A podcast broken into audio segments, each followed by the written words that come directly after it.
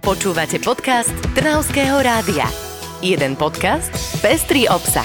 Trnavské rádio. V Trnave otvorili záhradnú čitáreň. Poslanci odsúhlasili rekonštrukciu objektov na Záhorí a Spartak oslávil 100-ročnicu. Aj o tom dnes bude reč. A prečo? No pretože sme tu opäť v zostave Maja Grajfová, Karin Talajková s podcastom 5 dobrých správ z nášho regiónu, ktoré ste možno nezachytili. Uplynulý týždeň bol teda poriadne teplý a zaobišli sme sa aj bez dážnikov. Myslím, že už pomaly, ale isto prichádza kúpalisková sezóna. Čo na to povieš? Trafila si klinec po hlavičke. Niektoré obľúbené kúpaliska už zahájili tohtoročnú sezónu. Napríklad také Kastilióne je od 1. júnového dňa v plnej prevádzke pripravené na návštevníkov. No a Kamenný mlyn zatiaľ funguje ako oddychová zóna. 1. jún, no tak tento deň nepatril iba otvoreniu kúpaliska, ale aj deťom. Ulice miest a obcí sa zaplnili našimi ratolestiami, v Trnavskom kraji bol pre nich pripravený aj bohatý program. Naozaj neviem o meste, ktoré by v tento deň neurobilo deťom radosť. Niektoré mestá to poňali naozaj vo veľkom štýle a neostali len pri bežných oslavách, napríklad také Piešťany po niekoľkoročnej prestávke opäť sprístupnili indiánske ihrisko Inčučuna. Áno, aj starší piešťanci si určite pamätajú na toto ihrisko, pretože slúžilo desiatky rokov. Dnes už na Potočnej nájdeme vynovené ihrisko s 28 novými prvkami z agátového dreva. Zachoval sa aj jeden špeciálny prvok a o ňom nám povedal primátor Piešťan Peter Jančovič. No ale okrem týchto nových hracích prvkov, ktoré sú tu, tak sa nachádza aj jeden pôvodný keramický totém s podobizňou indiána, ktorý si všetci pamätáme, že tu bol. Pamätajú si to ešte naši starí rodičia, ktorí sa s nami chodievali. Ihrisko Inčučuna ale nie je jediným obnoveným objektom v kraji. Zahambiť sa nenechala ani Trnava, kde je bližšie k realite aj revitalizácia Karnera pri Bazilike svätého Mikuláša.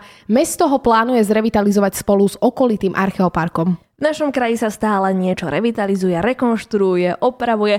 Krajskí poslanci ale mysleli tiež na Záhorie. Schválili rozdelenie financií z dotačných schém, potešili tak najmä obyvateľov Senického okresu. Podporia napríklad rekonštrukciu západnej štítovej steny na chate SNP Rozbehy a obnovu súterénu kláštora Pavlínov v Šaštine tiež podporia. O rekonštrukciu na chate žiadal Klub slovenských turistov, čo sa im aj splnilo, no a občianske združenie Septimávia požiadalo zase o financie na obnovu tohto súterénu kláštora. Budeme sa tam aj môcť ísť pozrieť? No určite áno, pozrieť sa budeme môcť prísť nielen my, ale aj ľudia z celého Slovenska a širokého okolia.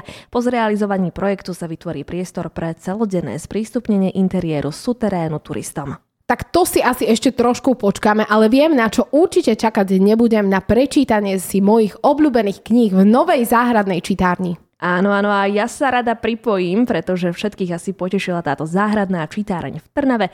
A nie len počas letných mesiacov bude prístupná, ale dostaneme sa tam možno aj celoročne.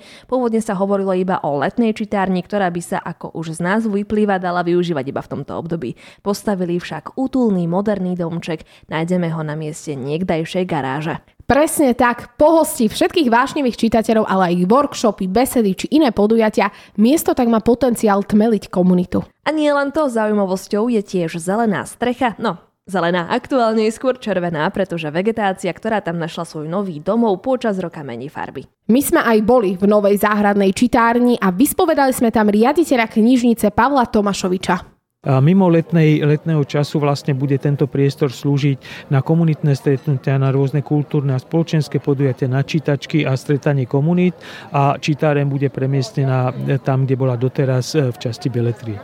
Riaditeľ naznačil, že v záhrade čoskoro uvidíme cenné umelecké dielo Jána Koniáreka. Sochu Dievča pod sprchou by chceli nainštalovať ešte tento rok. Milovníci kníh a umenia tak majú skutočný dôvod na oslavy a možno aj milovníci sprch. Keď už sme pri tých oslavách, na ne mali dôvod aj Spartakovci a nielen oni, ale aj celá Trnava. Tento týždeň sme oslávili 100. výročie klubu FC Spartak Trnava. Je to naozaj úctyhodné jubileum a v meste sa konalo, alebo sa ešte aj bude konať množstvo akcií. Napríklad cez týždeň krátko pred 20. hodinou fanúšikovia zaplnili Trojičné námestie. Najprv sa pomodlili, neskôr zaznelo aj Il Silencio, a teda hymna Spartaku. Nechýbali ani svetlice a ohňostroji, no až z môjho balkóna som to dokonca videla, tak teda dúfam, že niečo podobné nás čaká aj o ďalších 100 rokov. O tom rozhodne nepochybujem, no my sa s vami teraz lúčime v zostave Maja Grajfová a Karin Talajková a počujeme sa znova nie o 100 rokov, ale už na budúci týždeň. Do počutia. Počúvali ste podcast Trnavského rádia. www.trnavskeradio.sk